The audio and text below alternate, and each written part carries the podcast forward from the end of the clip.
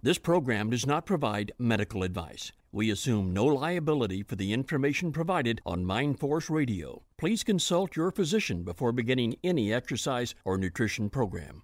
Attention, all serious natural lifters. Remember these two great websites physicalculturebooks.com and webstrengthcoach.com. Write them down and visit them often. physicalculturebooks.com and webstrengthcoach.com.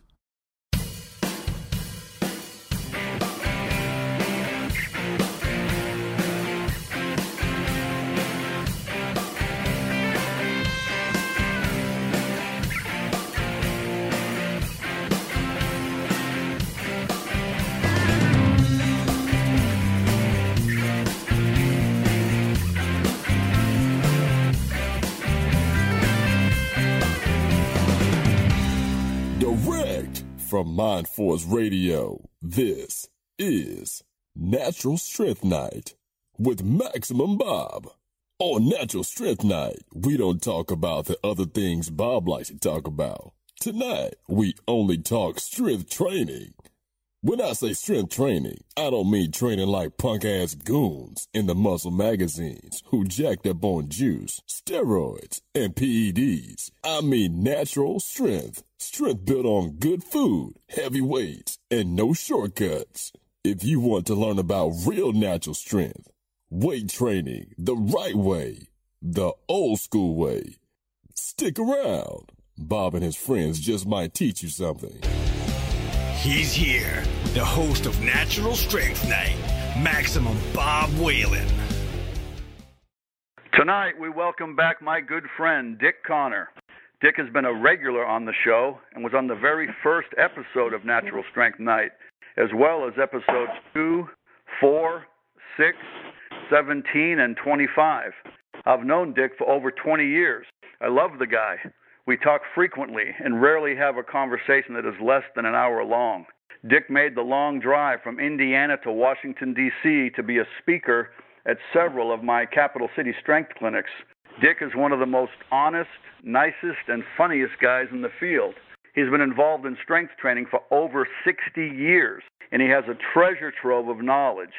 We're going to be picking Dick's brain tonight about some of the many places and colorful Iron Game individuals he has met over the years. Dick is the founder of the famous Pit Gym in Indiana and is one of the greatest powerlifting coaches of all time. Dick's Pit Gym powerlifting team won 19 state championships and nine national championships. The team traveled all over the country to meet any challenger. Dick has written many articles for Hardgainer magazine and naturalstrength.com. Dick also wrote a great chapter for Iron Nation. Dick is still at the pit a few days every week. If you're going to be anywhere near Evansville, Indiana, you need to go get a workout with Dick. To contact Dick, visit the website thepitbarbellclub.com. Dick, buddy, thanks for your time and welcome back to Natural Strength Night. It's always good to talk to you, Bob. It's uh, you got more enthusiasm than I think a guy should have sometimes, but you love what you're doing, and I know you love weightlifting, and of course, that's really what it's all about. You got to like doing it. I don't, it's, or it'll become. it's not something that you do because you got to do it. It's something you do because you love to do it. I definitely love doing it. No, thanks a lot, Dick. I appreciate that. Recently, you told me that you visited Arthur Jones in the late 60s and early 70s. Please tell us about that. Well, you know, Iron Man magazine um, was one of the first magazines to ever say anything about Arthur Jones, and I, t- I think the reason that I was made a decision in the direction of Arthur Jones was because of that time in my life and the history of what I had done to myself and uh, also I was training several people at the, even at that time.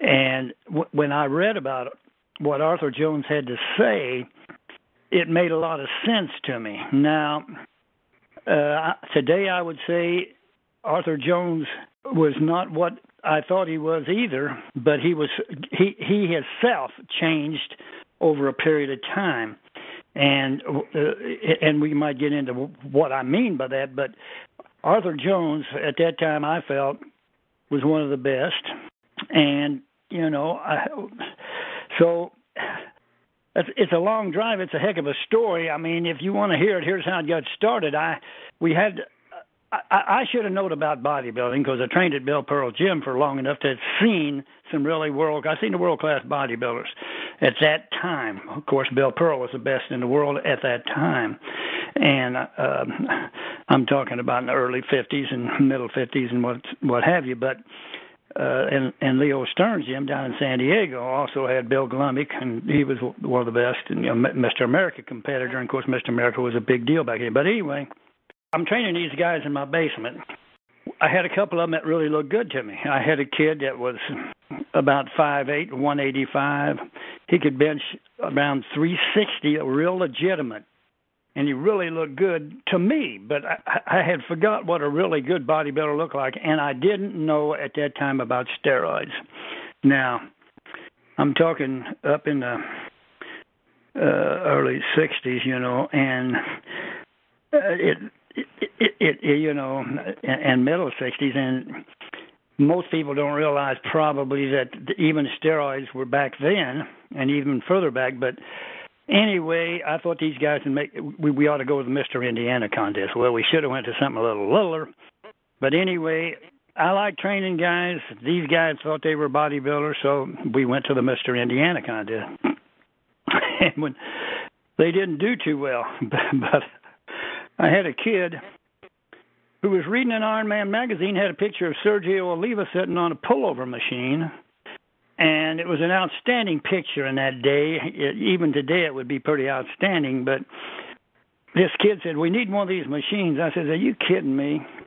I said, "I said my my wife, which was my ex-wife now, said."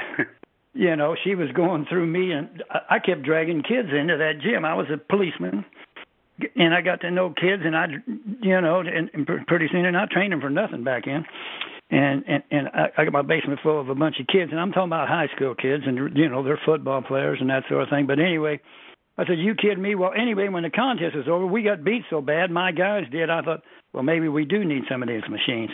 Now that's Saturday. So being typical of a, of, of a, of a weightlifter, I, I, a good weightlifter is impulsive. He'll jump right in the middle of anything. The rest of them I ain't got no use for because they got too much good sense. a good way to just. So you just jumped in the car and went to DeLand. yeah, very close. I got two young, very young children. I got a brand new house, and and and I'm a policeman, and I'm trying to make it. Well, I decided I got to have some of them machines in the basement. We got to get some of those machines, but these things are expensive. And I didn't. It, there was no advertisement on how to get them. I just figured you could drive down there and get some. So I started working Monday on how I'm gonna get some money.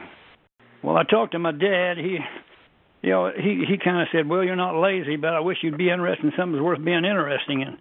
And you know, and he and so he he, I finally worked with him, and I had a, another piece of money that I shouldn't have taken to do that with, but I I said, well, I, I'm going to go down and buy some machines. And so I t- tell these guys, and we get in the car, and this is the very next week.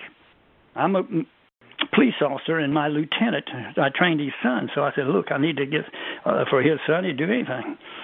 So anyway, we take off to Florida. Now it was the next week. It's probably Wednesday. So we go to DeLand, and we get there, and I, you know, I'm expecting to see a, a big manufacturing place and a little old building, wasn't nothing. And I, I thought, my goodness, what is this?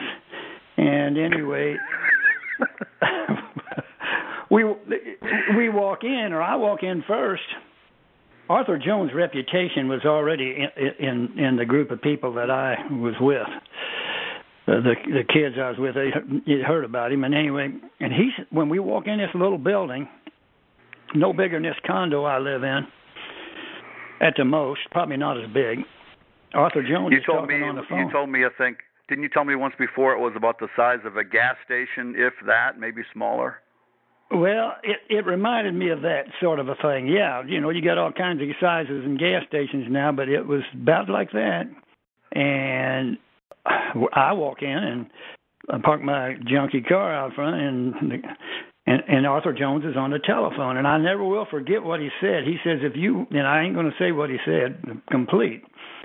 He says, "If you want a, if you want a so and so answer, if you know," he says, "If you want," he says, "Send me fifty dollars, and I'll send, I'll tell you the answer."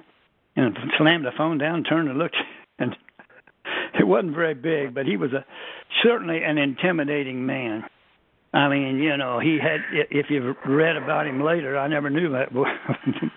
His background, you know, with animals and all the things he he he was certainly a, a genius, certainly a guy that uh you know there's certain things you'd have to respect about him even if you didn't like him.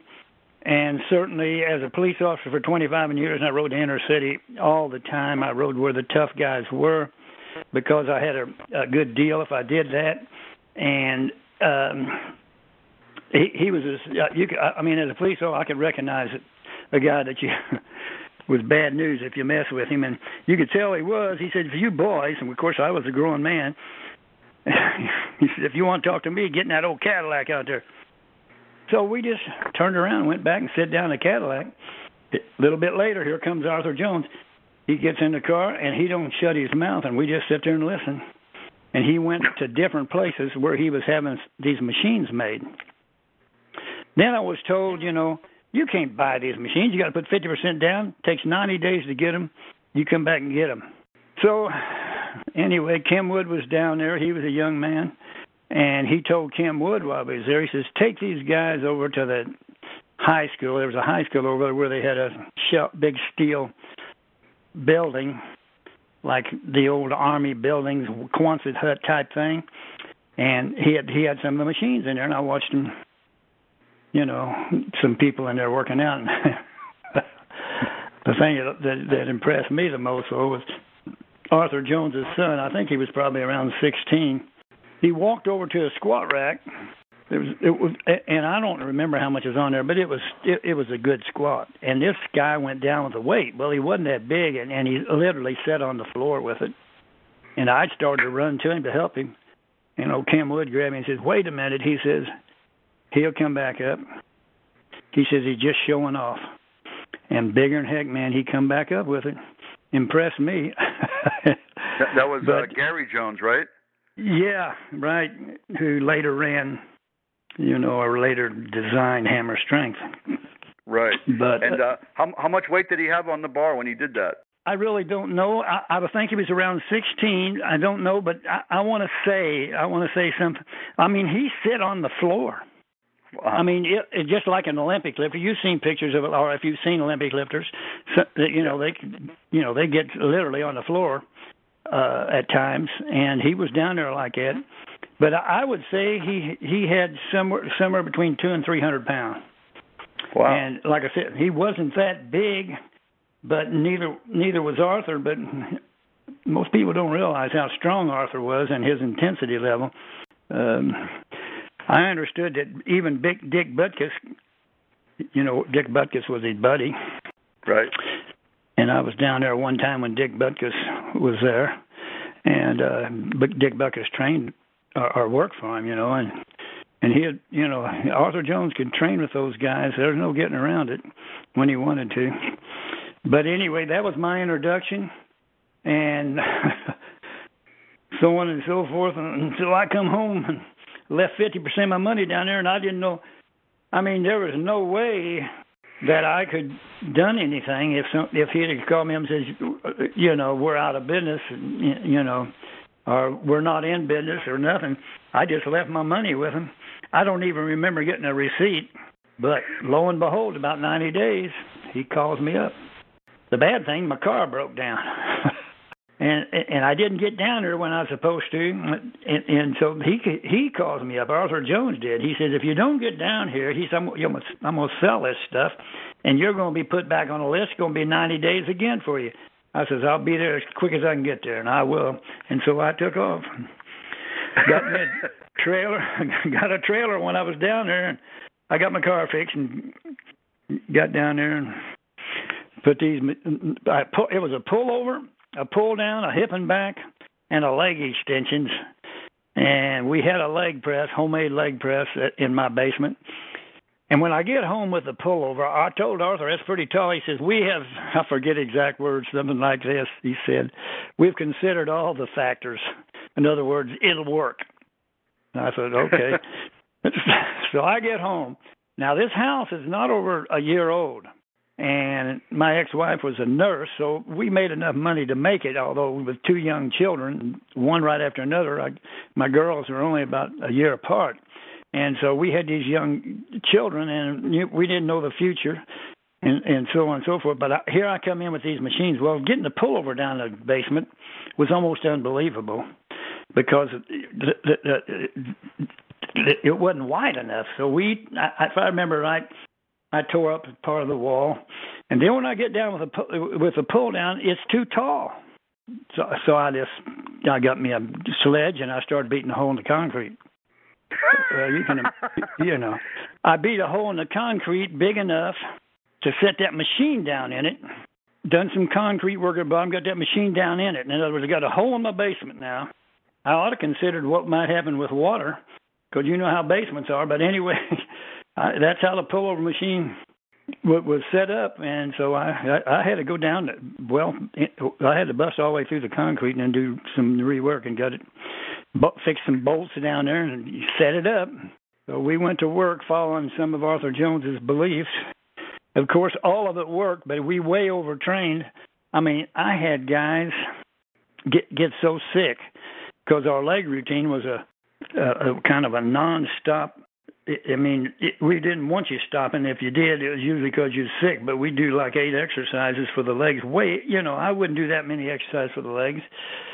Um, in in two weeks now that we done in one workout two or three times a week you know but that's what right. we believed and we believed the Nautilus machines were going to change the whole world and they did as far as um introducing machines you know in into weightlifting and and of course I, I met Arthur Jones again later and uh Dr. Ellington Darden was down there I'm never forget going Dr. down there one time right?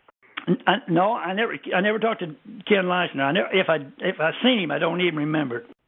Kim Wood, uh, Ellington Darden, and Arthur Jones, and uh, were, and of course, uh, Gary Jones is the only ones. And of course, like I said, uh, we run into um, Dick Butkus. Got introduced yeah. to him, and so on and so forth. But the the place would probably one of the most interesting places in the world at one time because all the pro athletes that were there. Uh, I mean, there'd yeah. be baseball players and just all kind of people there. Um, Kim was pretty sharp, you know. Kim was a, you know, Kim was a second in the state in high school wrestling in Illinois, and he played.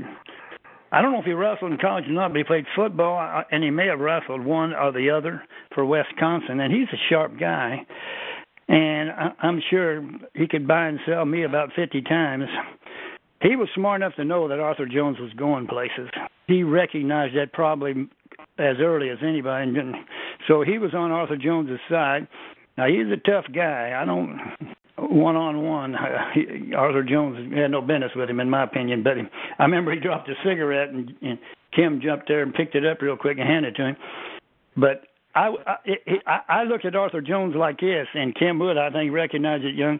Uh, you know, like all, all these real wealthy guys that that that get there, they're almost like they're nothing, and then all at once, like the computer world and and these people, if you hang with them, stay with them, they'll make a millionaire out of you. And of course, in Kim Wood's case, again, that's what happened. He, without a doubt, is a multimillionaire, um, and I, I, I like the guy. Got you know, over the years, I got to know him and got to know him through Hammer Strength more than I did down there he he certainly don't put on any airs if you've ever met him. He dresses about as common as you could. You wouldn't know that that he had a nickel. And uh, in fact, a buddy of mine, I said, "What do you think about Kim the way he dresses? If you seen him out on the street?" he said, "Well, I'd probably say, do you?" Or he said, I'd, I'd probably think, "Here comes a guy wanting a dollar or something," because he just dresses like, you know, like he don't care about nothing. He sort of don't try don't try to prove anything, and uh, right. so on and so forth. He's an old Chicago boy, you know, um, mm-hmm. tough guy, and so on. And Arthur Jones and but he he knew, you know, and Arthur Jones is that kind of guy. He he wanted loyalty beyond, you know, that's the way them people are. And I, I wished I wished I'd have been smart enough. Tell us about your many visits that you made to Hammer Strength headquarters in Cincinnati.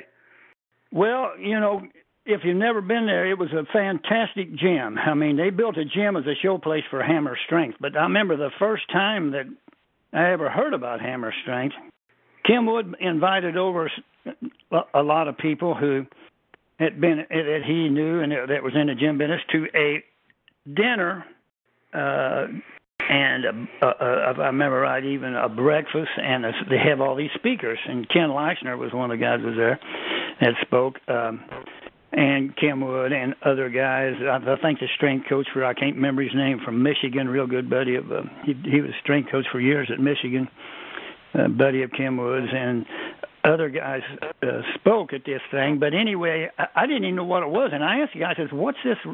You know, they invite us over. This is a, a real old um, a hotel, world class hotel, beautiful place, and inside there was Hammer Strength. I, I was going to be Hammer Strength. I'm sorry, I'm getting ahead of myself. It wasn't nothing at that time, and he, and so he, I says, "What's this all about?" To this guy who was also invited. He, I said, he said, "I don't know." They tell us they have these speakers, and then all at once in the middle of this speaking uh, or somewhere thereabouts, he said they start talking about this new Hammer Strength. They're going to build this machine, and that Gary Jones had come over from Nautilus to be their designer, and they they were going to build these things. And, so I thought, nah, man, are you kidding me? I thought the whole world's flooded with machines. Ain't nobody gonna buy this stuff. Well, again, there I was, you know, Kim Wood and the guy who owns the Cincinnati Bengals, um, Pete Brown. Mm-hmm. Went into business, and it was a fantastic thing, you know. And Hammer Strength is a good machine. You know, still to this day, you couldn't tear one up if you dropped it off a building, and so on and so forth. But that's how we got introduced to hammer strength, which I thought wouldn't be nothing. And then later on, when I went back and bought some hammer strength machines and seen that they had set this gym up with all these hammer strength machines, and he had all kind of other things there. Kim Wood had a tremendous.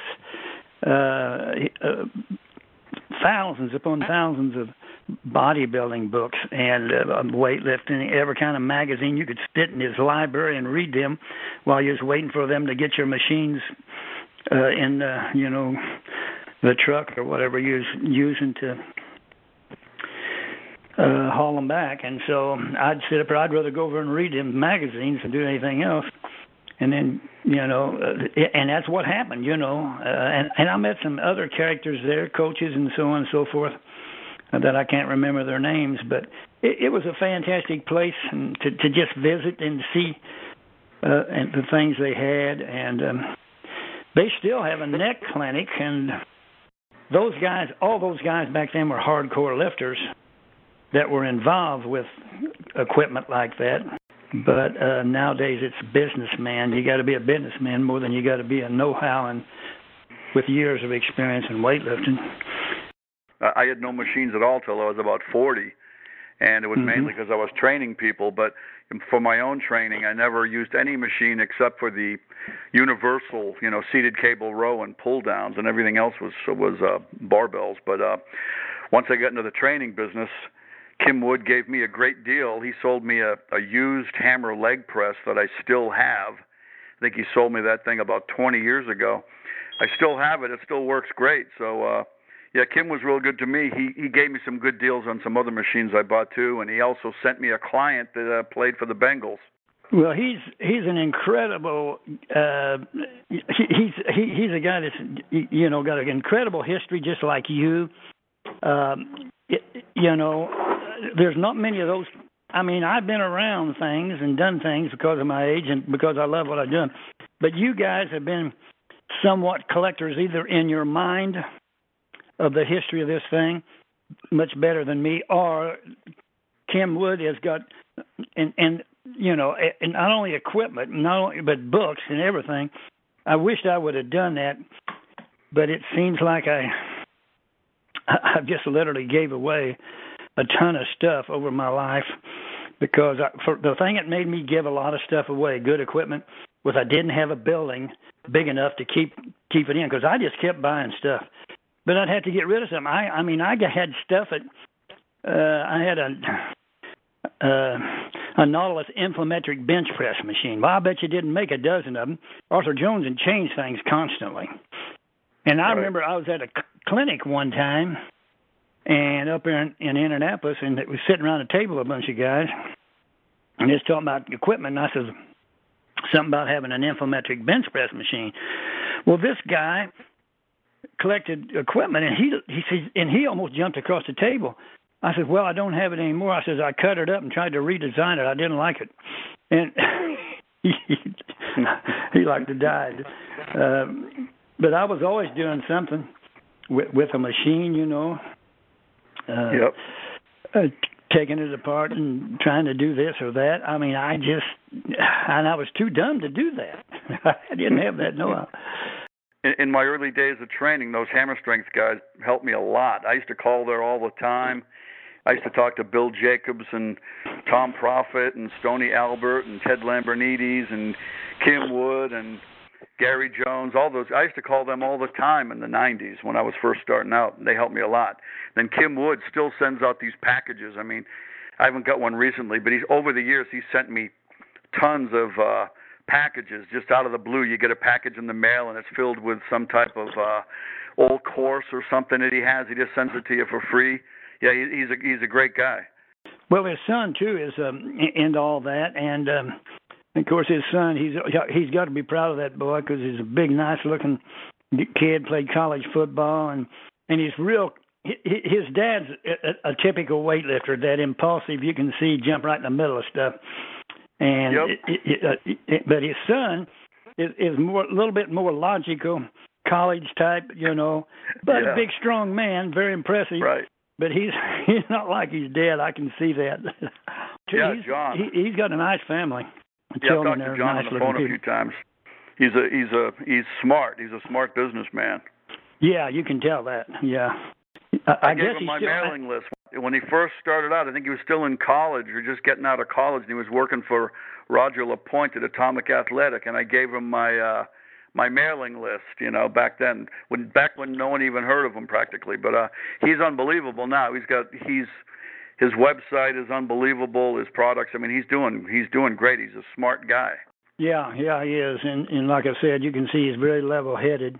Probably if if they were the same age, him and his dad running around at 18 year old kids that his son would have to say now dad be cool because i can kim wood jump right in the middle of something i can see that pretty tough guy like i said he's got second in the state in wrestling i got a lot of respect for wrestlers because i trained so many from a high school here that was the winningest high school in history of indiana in fact yesterday i watched uh, the high school state champions championship, and the kid I trained, Joe Lee, won the state. And uh, the Lee brothers, there's three of them, and it, one's at Penn State, and this one's getting ready to just skip out of his senior year. Go, he's got all these credits. He's going straight to Penn State, and I think how awesome can these guys be? But, but anyway, you know, weightlifting again is something that most guys I don't think recognize you know the need it, it, how, much you fall in love with it.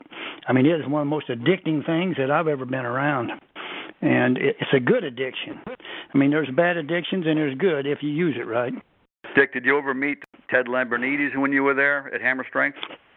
If I did, again, I can't remember, and of course I've, you know, uh, for some reason you'd think I would, because I remember meeting some old coach down there um, at Hammer Strength, old football coach that worked for him, but I can't remember their names. And of course, I, I'd get so excited even when I was older about getting a new machine. Uh, it, it, it, I know this sounds crazy, and it's probably unbelievable to most people. I'm in the gym business when, at one time, we were the only ball game in town and had so many customers we didn't want anymore. I'm telling you, we didn't want anymore. but I wasn't interested in, in in making money.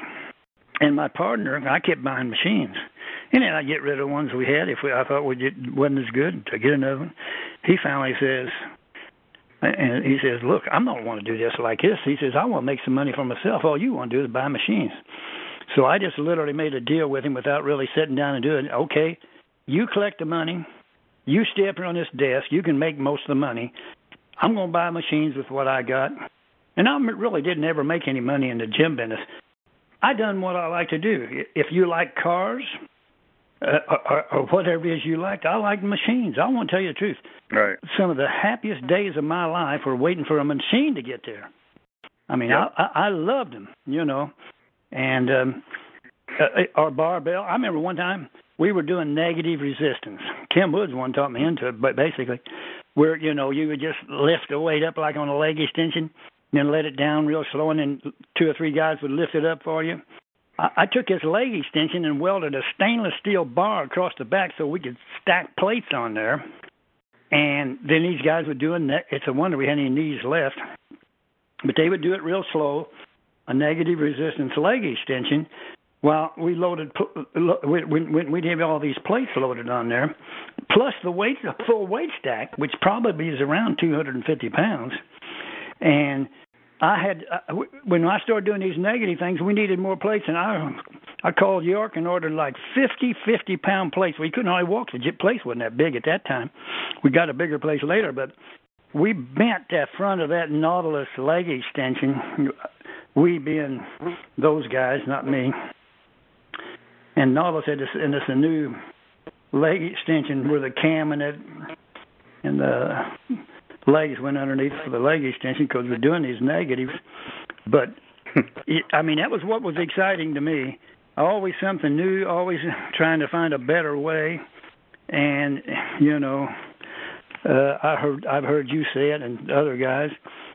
It all works, and it does.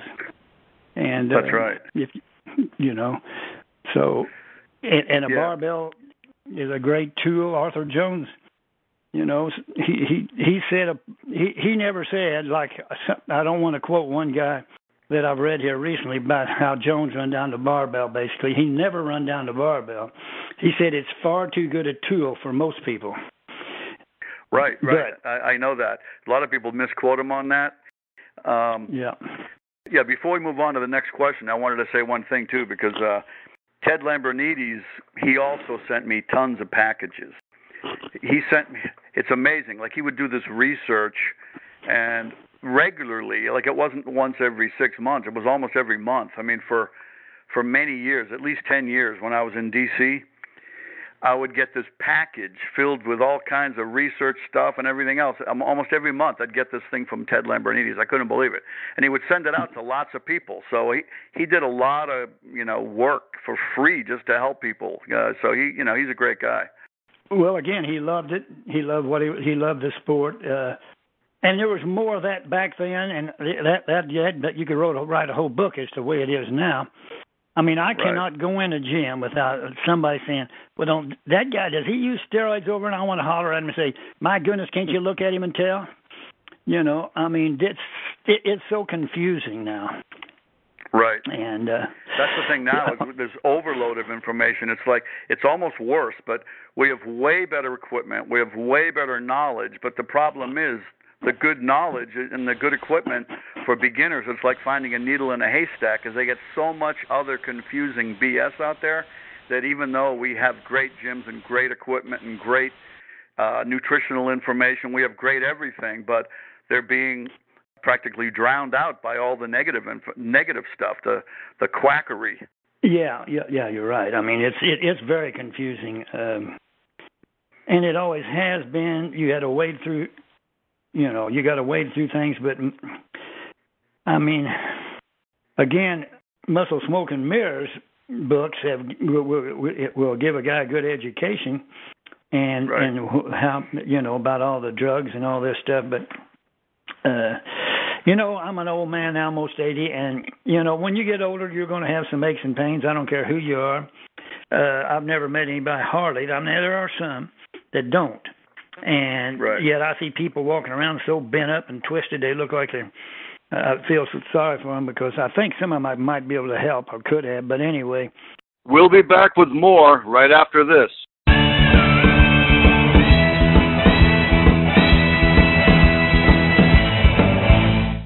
This segment brought to you by VitalNutritionStore.com. Did you know that more than 7 million Americans suffer from coronary heart disease, the most common form of heart disease?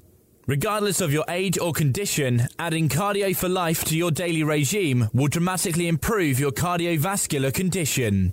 Cardio for Life has been the top selling L-arginine product in the marketplace now for more than three years. It is also the top selling product at VitalNutritionStore.com. Formulated by Dr. Harry Elwart, the best selling author of Let's Stop the Number One Killer of Americans Today, Dr. Harry believes together we can prevent and reverse heart disease. Cardio for Life comes in three wonderful flavors orange, peach, and grape, and is gluten free, sugar free, and sodium free. Please see our complete line of natural products at vitalnutritionstore.com. That's V I T A L nutritionstore.com.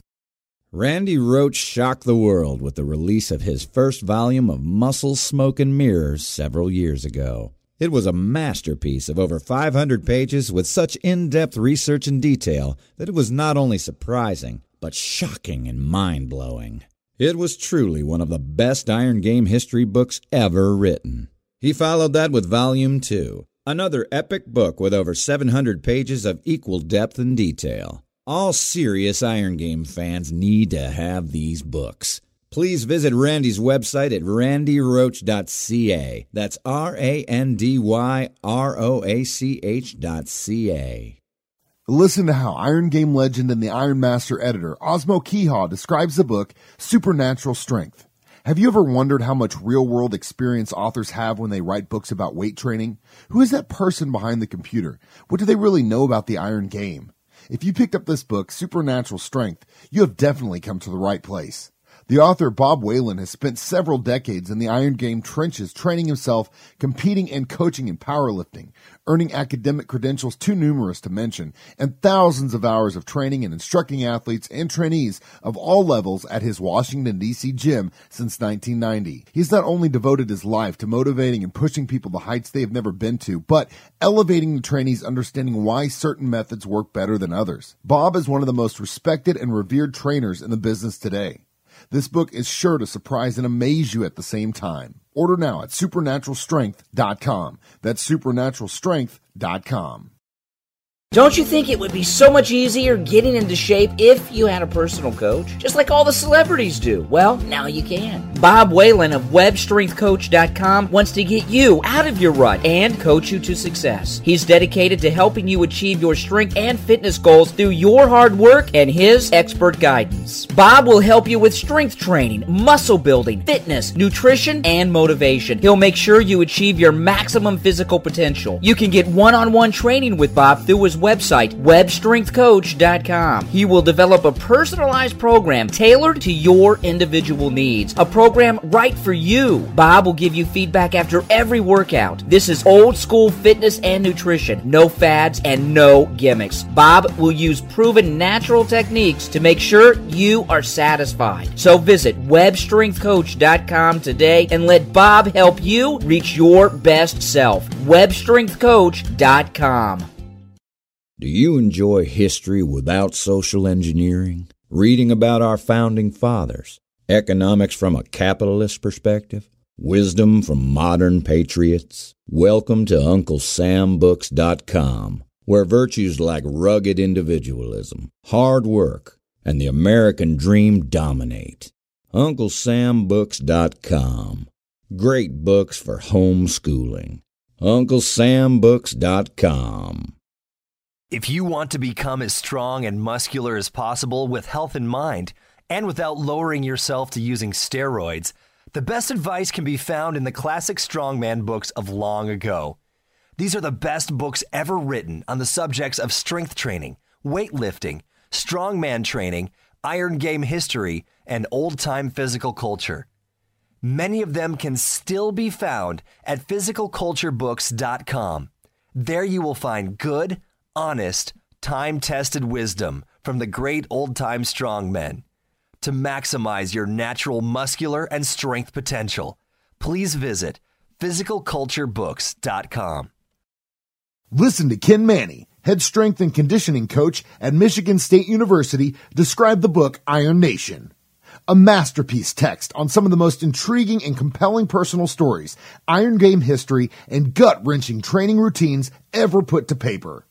If you truly love hard training without all the frills of pomp and circumstance so common today, you will love Iron Nation.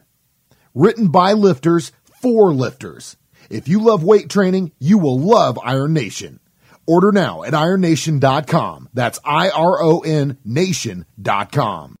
If you would like to promote your business on Mindforce Radio, we would love to hear from you. Please let us know if you are interested in a 30 or 60 second voice commercial or a banner website ad. Please contact Bob using the contact information provided on mindforceradio.com. You're listening to Natural Strength Night on Mind Force Radio.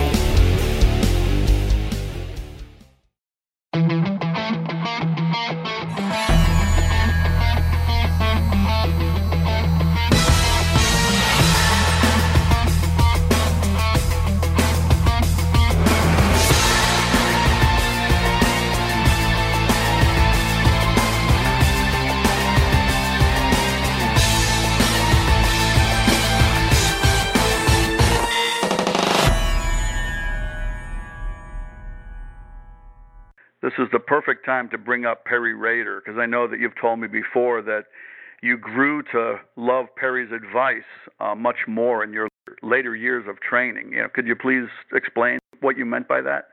Well, Peary Rader um, was a guy that knew a brief hard workout.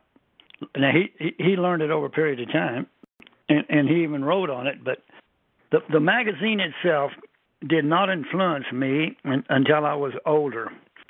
And when I was very young, yeah, it, it wasn't colorful like Joe Weider's magazines, and you know presented this Hollywood uh, image of if you lift weights, this and that, and all the kind of things. You'll be happy. You'll have this. You do that. I don't know. Uh, you know, it's. It, it, it, but that wasn't Peary Rader's way. Peary Rader was probably as honest as anybody that's ever been in this game. And his book was very little print.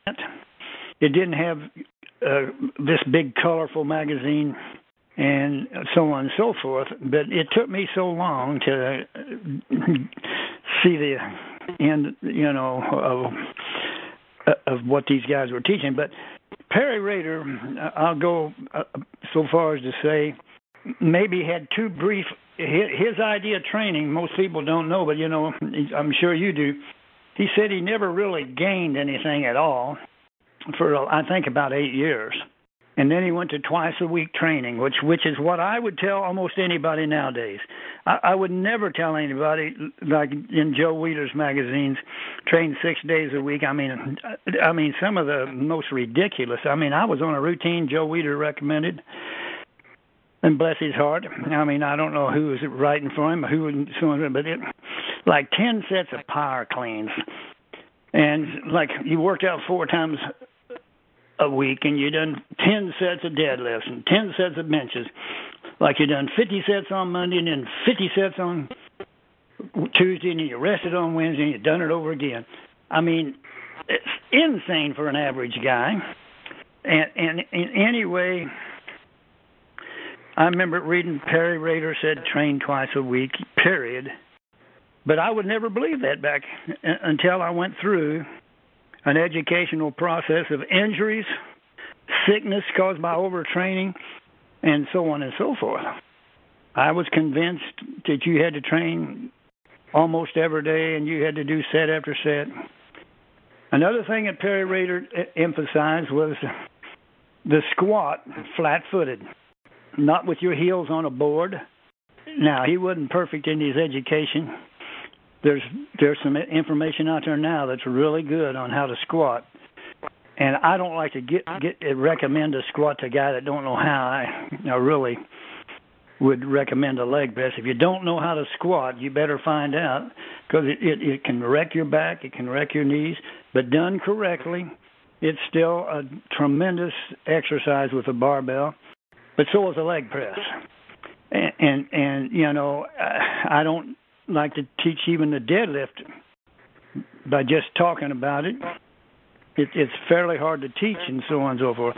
But anyway, Peary Rader was a was a guy that recommended highly for the average and below average guy to train only twice a week and to do and at one time he had recommended a 20 rep squat and of course before he done the 20 rep squat at one time i think he was doing a press a press behind the neck and the chin up. And then he recommended a few years later the bench press bent over row and 20 rep squat.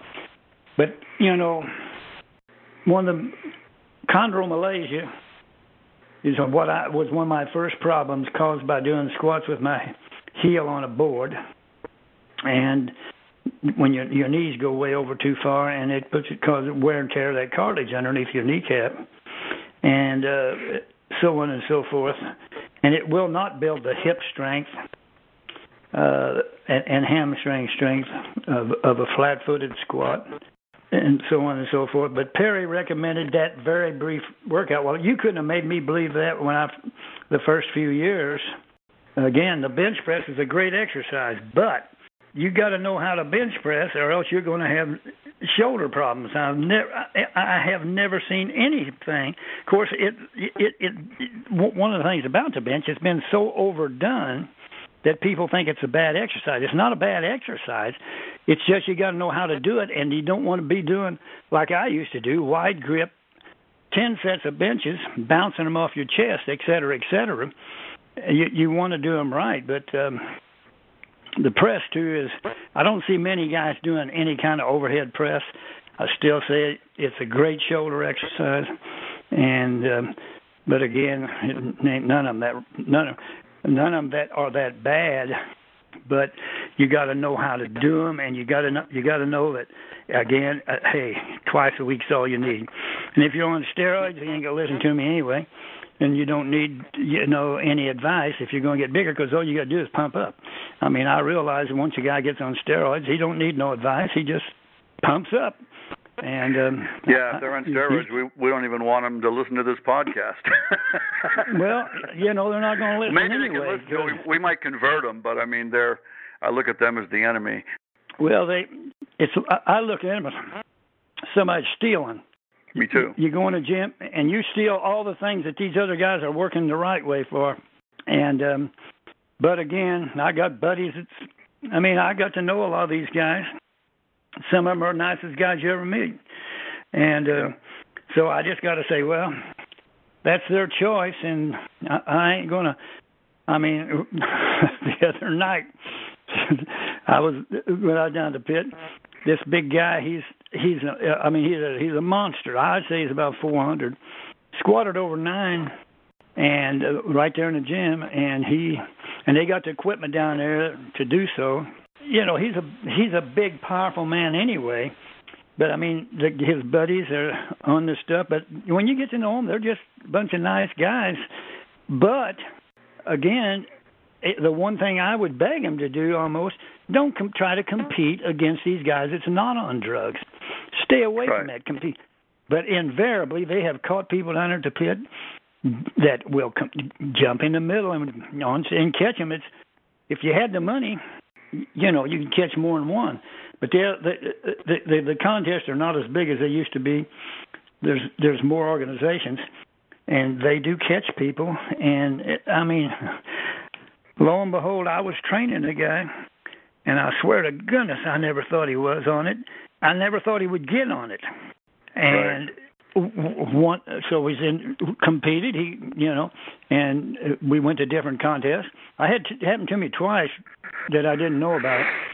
And uh, anyway one admitted it to me some years later and he was a strength coach in college strength coach. He admitted he had used it which i appreciated him telling me. And then this other guy got caught and i was stunned i mean i just got i couldn't believe it because he's as old as he was and so on and so forth, had a family, yet he got on this stuff. And then it wasn't very long thereafter he tore his shoulder up bad. It's really dangerous powerlifting using steroids. Bodybuilding ain't so bad because all you do is pump up nowadays. They don't have to use heavy weights, you know. and they shouldn't because they're going to wreck their body. But anyway, I know I got off on a tangent about drugs. No, that's okay.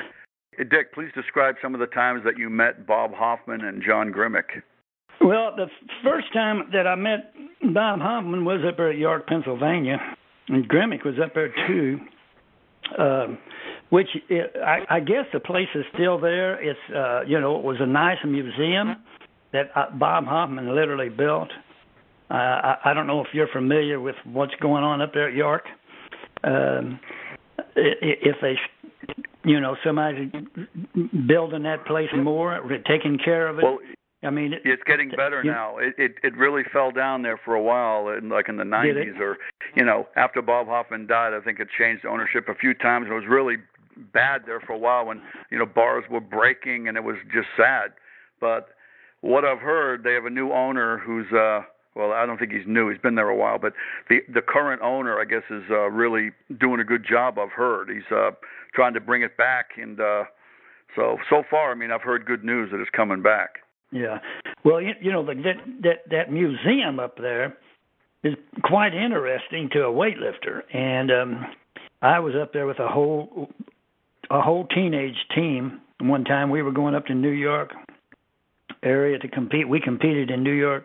Uh, Leistner and that group up there had a powerlifting meet right in the middle of New York City. Probably would never be another one there because the money it cost to have one. And Leistner evidently knew somebody in a hotel, rather fantastic. And then up above New York City, there about 10 mile, another place where they had the deadlift nationals and really some nice contests. But you know, anyway, we competed up there. But we we stopped by York. We go out of our way, stop by York several times.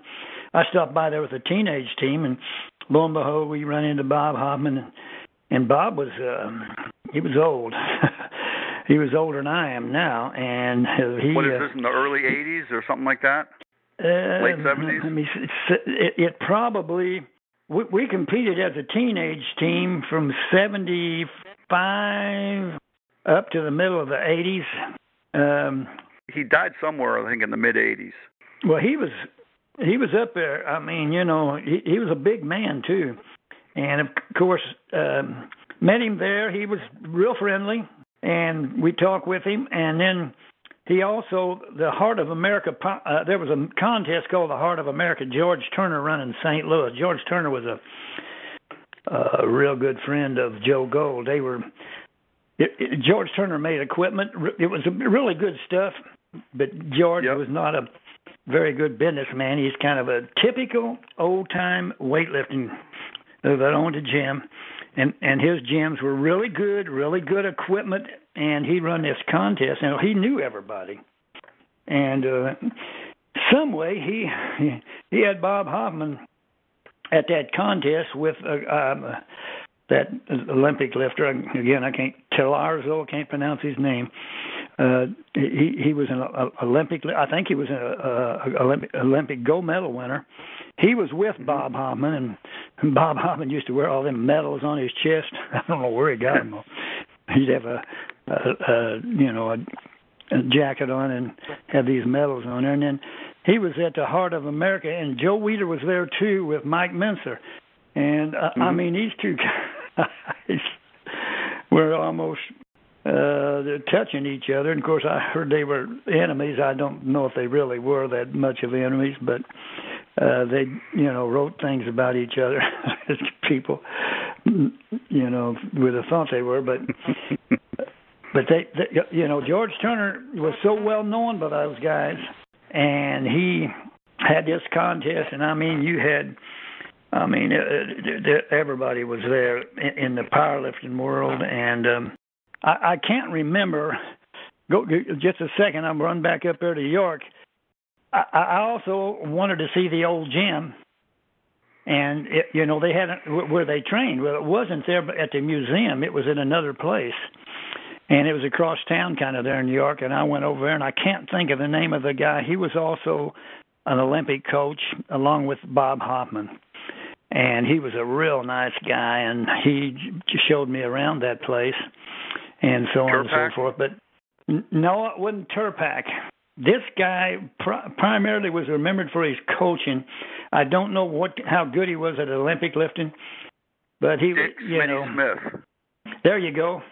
That's him. And uh Yep. he he showed me all around and showed me the old trophies. He had a whole bunch of old trophies, fantastic trophies, some of them in a room uh, all all by themselves, kind of just stacked over that nobody could see them. And they were putting them together later, I think, to put over to the museum. But uh I know the Shah of Iran uh, had given him some trophies for some kind of weightlifting guns. They were unbelievable looking things. Looked like they had emeralds in them and everything else. But anyway, I got to, I- I went over there. But uh, Grimek, the the time that I can remember meeting Grimek the best was I'm I'm out to the 1984 Mr. America contest in Pasadena, and I'm in this hotel and I standing waiting for the elevator door to open up. And the door opens up and there stands John Grimek. And the thing that got me the most, that shocked me the most, and I know I'd seen him before, but the thing that shocked me the most is the man had a he his bone structure. I mean, he had a big, powerful head on him, and of course I didn't. You know, he had wrist and everything else to match. You know, John Grimek could have been a monster. Now, he never really wanted to be. I think what I mean by monster, it's hard telling how big he could have been. You know, I've read where he said he tried all kind of ways not to get his legs bigger. He done high reps and low reps and everything else because he didn't want his thighs any bigger. Didn't want big pecs mu- muscles. Didn't hardly train him, but he he was a he he was a a guy that was very impressive in in that area. And anyway, a little bit later, probably in the same day, and I just spoke to him then we were at where they were warming up or something for the Mr. America, and I'm back there, and I run in, and John again started talking. A real friendly guy, and we got to talking this and that and what have you. But uh, like I said, that was 1984, and you couldn't keep from liking John Grimek. He he was as down to earth, and yet when he said it, he he reminded me again of some of those guys. Uh, Leo Stern was the same kind of guy. You know, when he said something, you listened because uh, out of respect and the way they said it, they had a lot of confidence Right. in themselves, and they and they they were you know they'd have made good uh, leaders in any area. But he was a great guy, and uh, probably, you know, flexibility, strength, and what have you. It's hard telling what he could have been if you you know, if he'd have used his stuff like these guys do nowadays. But he was a great lifter, a great bodybuilder, that one who could have had much bigger areas in his body. I mean, he could have had the freaky thighs that some of these guys have got nowadays. And uh, Yeah, but we're, uh, that's it- the reason we love him so much is because he didn't use it. I don't even like to think that he what he could have been if he used it. I wouldn't like him then. I love him more now because he I know that he was all natural. Right. Yeah, yeah, he, you know, but I remember at the, the 1982 Mr. America contest, he was there, and that was up there in the East Coast somewhere. I had a guy that I had in both 82, 83, and 84 Mr. America, Wayne Martin. He should have won, but there's a reason he didn't. And I'm not talking about he should have won the overall Mr. America. He should have won his height class. He was a black kid. Right. He had it all, but anyway, he got fourth in the first contest. Well, he was the youngest guy in there, and I knew we could do it if he would. But we had problems, and eventually we had to kind of fell apart. But with, with, I haven't seen him for years. I never seen him since about 1984, after the last Mr. American, because because of problems we had. But anyway. Um, there was an article in the newspaper the next day after the 1982 Mr. American. He was asked, said, "What percentage of these guys use steroids?" He said, "100 percent." Right. That's it, that's the, how outspoken he was about it. He says 100 percent, you know, and so what? What? You know, I. Yeah, Grimek was such a nice guy because I mean, in 1976, I went and visited York too, just like you, and I went to the gym afterwards, which was in a different building, and I saw the museum, and I've, I've wrote about this several times, but. Uh, I, one of my regrets is I didn't get to meet Bob Hoffman. He wasn't there that day, but I did get to meet John Grimek, and it was one of the highlights of my life. Is going up into his office and sitting there with him for like a half hour, and it was awesome. I mean, he he asked me as many questions as I asked him, and he was very yeah, friendly, can... very nice guy. I mean, he wasn't trying to get me to leave. I finally left because I wanted to let him get back to work after about 30 minutes, you know. But he's extremely nice guy. Yeah, he was. At, yeah, that's what he uh impressed me with. That he just what you said. He would he would ask you questions. He would he would respect you, and he would want to know what you had to say. And um, yeah, I got this big picture that Vic Boff gave me. It's a poster of John Grimek, and um, I got a museum frame you know, with the with the glass that protects it from getting damaged. It's like a museum quality frame. I put the autograph that I got from John Grimek when I visited him in 1976. I put that autograph on the bottom of that picture, and uh, I, I guard that with my life. You know, that's been in my gym for years, and now it's in my house now. But it's so cool to have. It's it's the equivalent of uh, a baseball player visiting and getting the autograph of Babe Ruth. Right. You know, uh, I, I used to ask questions sometimes back in of people who were in this game, and uh, you know, in, in a way to get th- their answer as to what I thought they believed.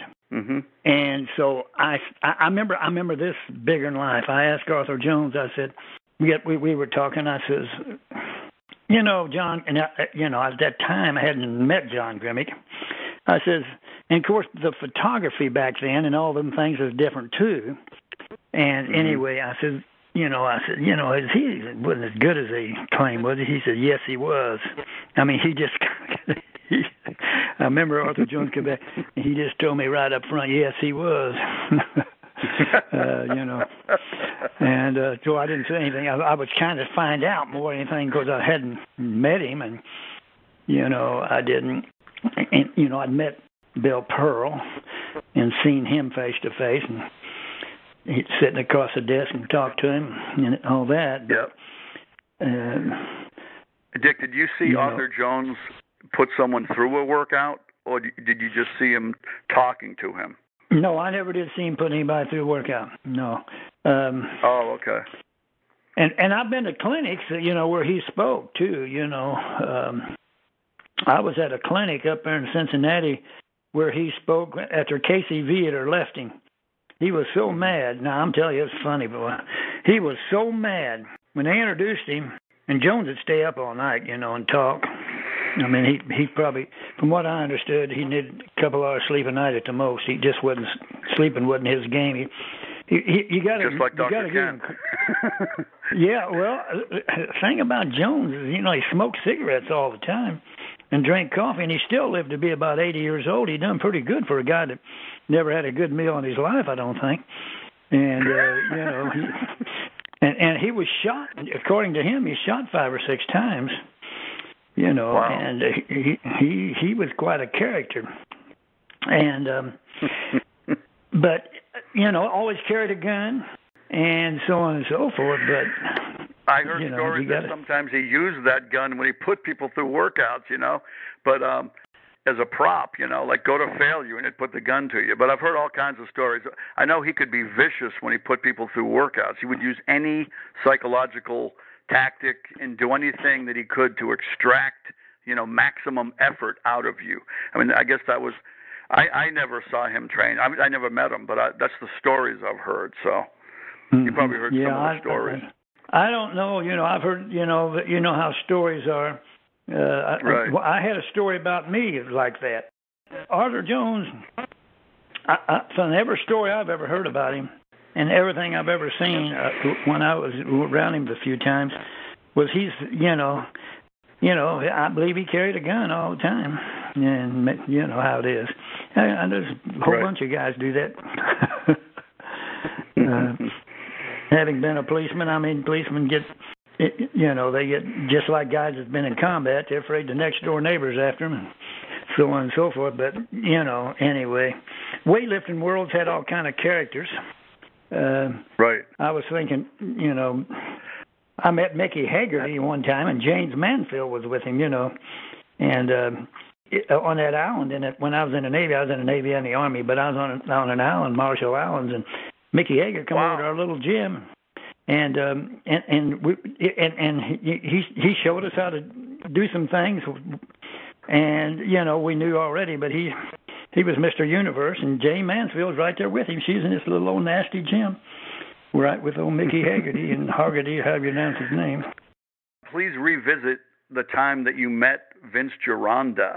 Yeah, um, he was quite a character too. You know, all those guys uh, were my kind of guys as far as respecting them. I mean, they were different, but you know, I could have trained at any of them's gym, learned a lot. And of course, you hear about these places back then, and I, I was at Vince's a couple of times. And anyway, one time we we the, the the second time I was there, we was going to Mr. America. Maybe it wasn't. Yeah, second time I was there, we was going to Mr. America contest. And I had the kid I was training, and so he was as good enough to be in that gym and stand out, um, so on and so forth. But now there's two different times I was there, and but this time one of the guys with me who was an engineer. He said, "Man, this stuff." now, I'm telling you, Vince Gironda's gym was was not. It, it didn't even have any lights. I don't think it had a skylight, and in that part of California, I probably didn't need any heat. Uh, maybe a little air conditioning. I don't know if they even had that, but I mean, this place was very small and average, but you, it was well known throughout the world. And um, anyway, he, this guy was, he, you could hear anything anybody said in there. That's how little it was. And he says, This stuff's all homemade. This guy, well, Vince Gironda thought it was me. Man, he came after me like a wild man. And, and, and I hollered at him. I said, I didn't say nothing. That wasn't me that said that. Well, he got carried away a little bit. But then I had a buddy, another buddy's with us. He's Cool Hand Luke.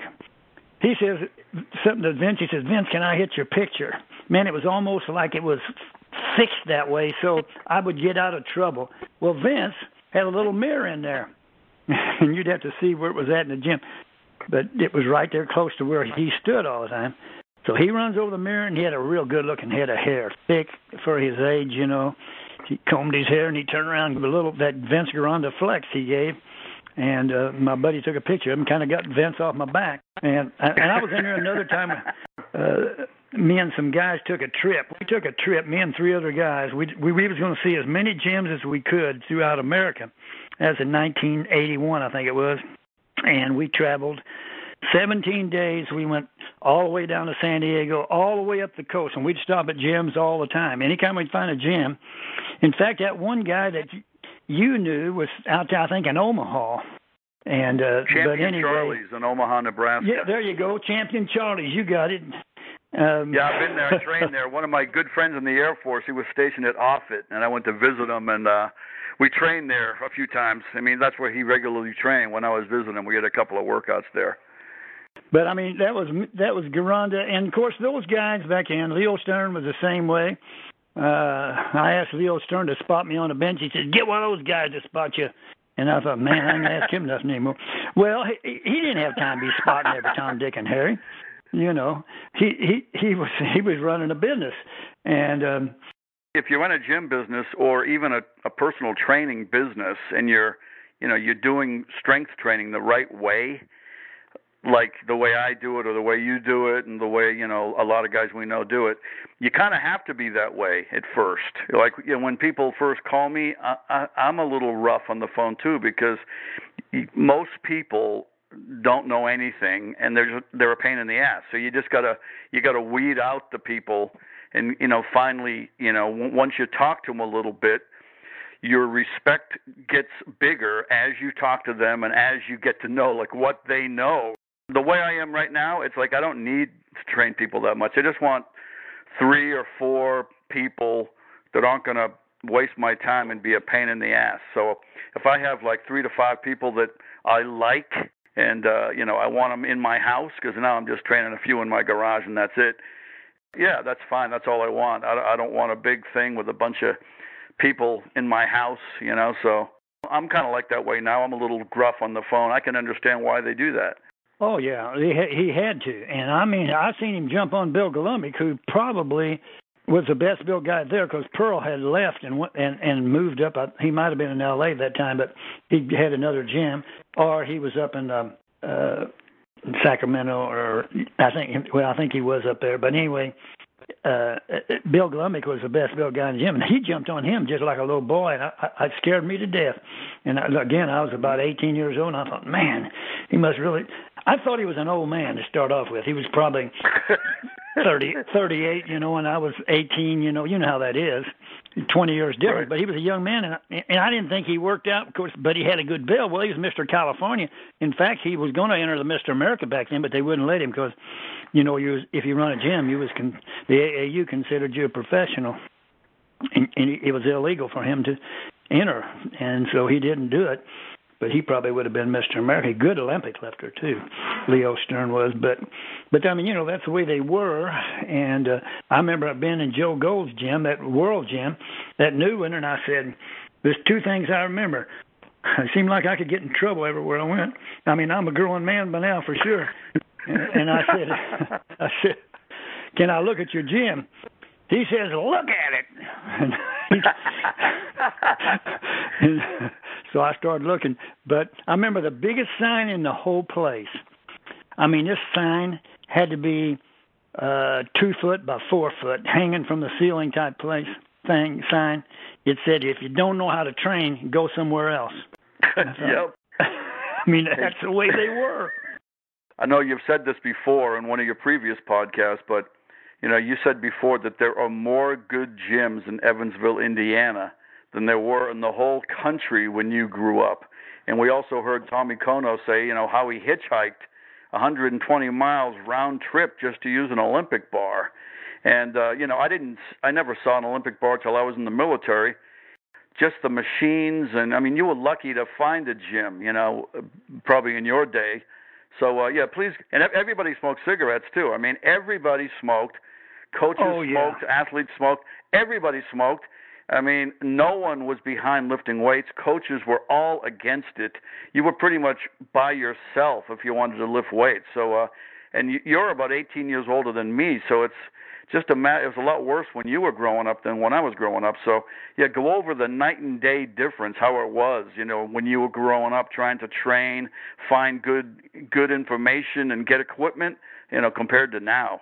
Yeah, it was, you know, like what you said. There's there's ten places in this town better than anything California even thought about having. And California was in New York City was you know had I think Goldberg's gym in New York City and Gold and uh, Leo Stern's in California at that time were probably the two top gyms.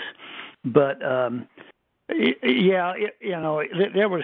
If you go in a place, and the first time I seen Olympic bar was Leo Stern's. He had Leo went back before the Second World War. He started before, you know, he was Clancy Ross and him were buddies, uh, and you know they. He had an Olympic bar. Well, it was just almost unbelievable. Now he had a nice set of dumbbells. You, you just didn't see anything like that. I mean, uh, these these guys nowadays have got everything. It's almost it's it's so overdone. The Pit Barbell Club, I don't know how many machines it's got in it now. I mean, he's got so many machines. It's four times bigger than it was when I had it. It's in a different building. It's at least four times bigger, maybe six times bigger. And I, he's getting just like I got it. He's got so much equipment now that he's got to almost back off um, putting anything else in there without getting rid of something. I, I love them all. I wouldn't recommend them all. I mean, he's got every. I don't know the. I cannot name all the different brands he's got, you know. And he's got a, a, a heck of an Olympic. I mean, a powerlifting area, two places, uh, three places for deadlifting. He's got uh, five, squ- five or six squat cages. He mono lift. He's got, you know, just about everything. I don't know how many Olympic sets, but everybody's spoiled. You know, I mean, you, this group's got to use a different bar to deadlift than this group. I mean, so they got different deadlift bars. They got different squat bars. They got everything. If you'd have, if you'd have jerked a guy out of 1955 and put him in there, he, he would have been stunned because, uh, you know, it, it's just a, it's, it's a great place to lift weights nowadays. But again, steroids ruins it because these guys take over a young person's mind and they look and they see those guys and I'm not Right. running them down as far as being personable people. Some of them are nice as you get. But is that what it's all about? When did you get your first barbell set? How old were you? And what book or what magazine or what was it that got you started? What gave you the interest? Did you just pick up a copy of Strength and Health or how did that happen? You know, I can remember having a couple of magazines. I got my first barbell set when I was a sophomore in high school. And Evansville had Earl Clark, who was who was a Mr. Universe that went to Leo Stern's gym from Evansville. There was a guy that trained in his backyard in Evansville. They got pretty famous, and uh, Earl Clark, and they built a little gym inside the YMCA. The YMCA detested it. They did not, but they had enough put enough pressure that they give them a little room upstairs where they had some some weights. And the guy that was in the business with me, Bud Downing, uh, who literally run the pit when I run around training people in the gym, um, also trained there. But I got this set. I remember them bringing. I can remember this day them bringing it in, and this guy said, "Are you going to use this stuff?" It was that 110 pound barbell set, you know. I remember I got my first 110 pound set when I was 13. I told my my parents, please, you know, make sure it's a York set. You know, I didn't want a uh Sears plastic set, you know, a Ted Williams special. I wanted the York. It had to be York. So uh I was lucky that I I got a York 110 pound set when I was 13. But I was doing Charles Atlas uh dynamic tension and dips between chairs and all kinds of calisthenics and push-ups and pull-ups and everything else from the time I was 10 and I had a little 10 pound dumbbell that I used. I didn't really know what I was doing with it. So, but uh, yeah, so I started working out since I was 10, but didn't really have a barbell till I was 13. Right. Yeah, that's uh, mine was Healthway. I remember uh the name now pretty clear and I used it for a bit, didn't do it. Then I got into wrestling and then I moved it outside. And and I built me a thing outside to do chin-ups right in the backyard. I went and cut down a couple of trees and drilled drilled a hole. My dad had a one of those drills that you twist with your arm and drill. I drilled a hole through it. I put these two trees about three foot apart and run a bar through there, you know. And I do chin ups outside, and I and I had my weights out there, and I I built an incline bench, and that was when I was about uh, a junior. Then some way I got I, I got away from them a little bit, and then I joined the Navy, and then then I was playing softball on a aircraft carrier USS Hornet had a softball team, and I was center fielder, and the catcher. Uh, I know I've told you before. This guy's name was Jim Thacker. I never seen a guy built like him. Of course, he was real natural, and I didn't know anything about being real natural. But he, I said, "Man, where'd you get all that muscle?" He said, "I used to lift weights." Well, he wasn't that old, but he hadn't been lifting for. I says, "Well, you show me," and he showed me. And that's that was it. Man, I fell in love with it then. And uh, again, I was on that aircraft carrier. I was about 18 years old, so I really got into it then, and that's when my whole history started. And we went to the Philippines. You met Leo and Stern. And, yep. Yeah, and a guy in in the Philippines. I was at a little gym, a great little place in the Subic Bay, and that, that, that Filipino guy that run it told me says he, he tried to correct me on some things. I wished I'd have listened to him. Man, he was sharp, and I don't remember his name, but he was right about me. I was overtraining one area and not doing anything for the other, and so on and so forth. But anyway, there was another guy in there, and he said, when you get back to San Diego, you go see Leo. He'll straighten you out. He'll help you. And so, but I didn't listen to Leo That's either. great. Leo made me a workout, but I didn't like it, so I trained it. I remember telling Leo, I said, I said, I don't want to do that exercise. I want to do an arm exercise. Uh, He he says, that is an arm exercise, boy. And I said, okay. I had a lot to learn.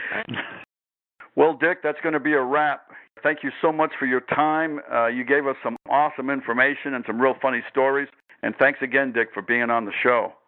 Well, I appreciate you, Bob. You're always enthusiastic and a great guy to talk with.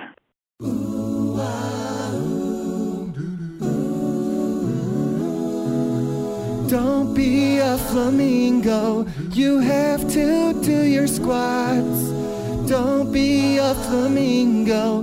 Real lifters work their legs.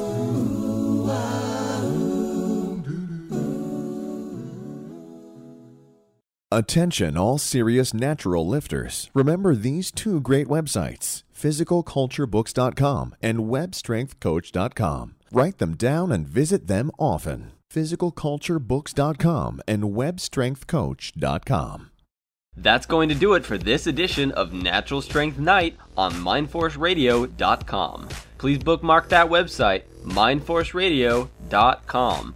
Bob is always looking for new writers for naturalstrength.com who are old school, hardcore, write with passion, and have a strong anti steroid stance. He also wants your training questions so they can be answered on the show. Please send your articles and training questions to Bob at mindforceradio at earthlink.net. Thanks for listening. See you next time.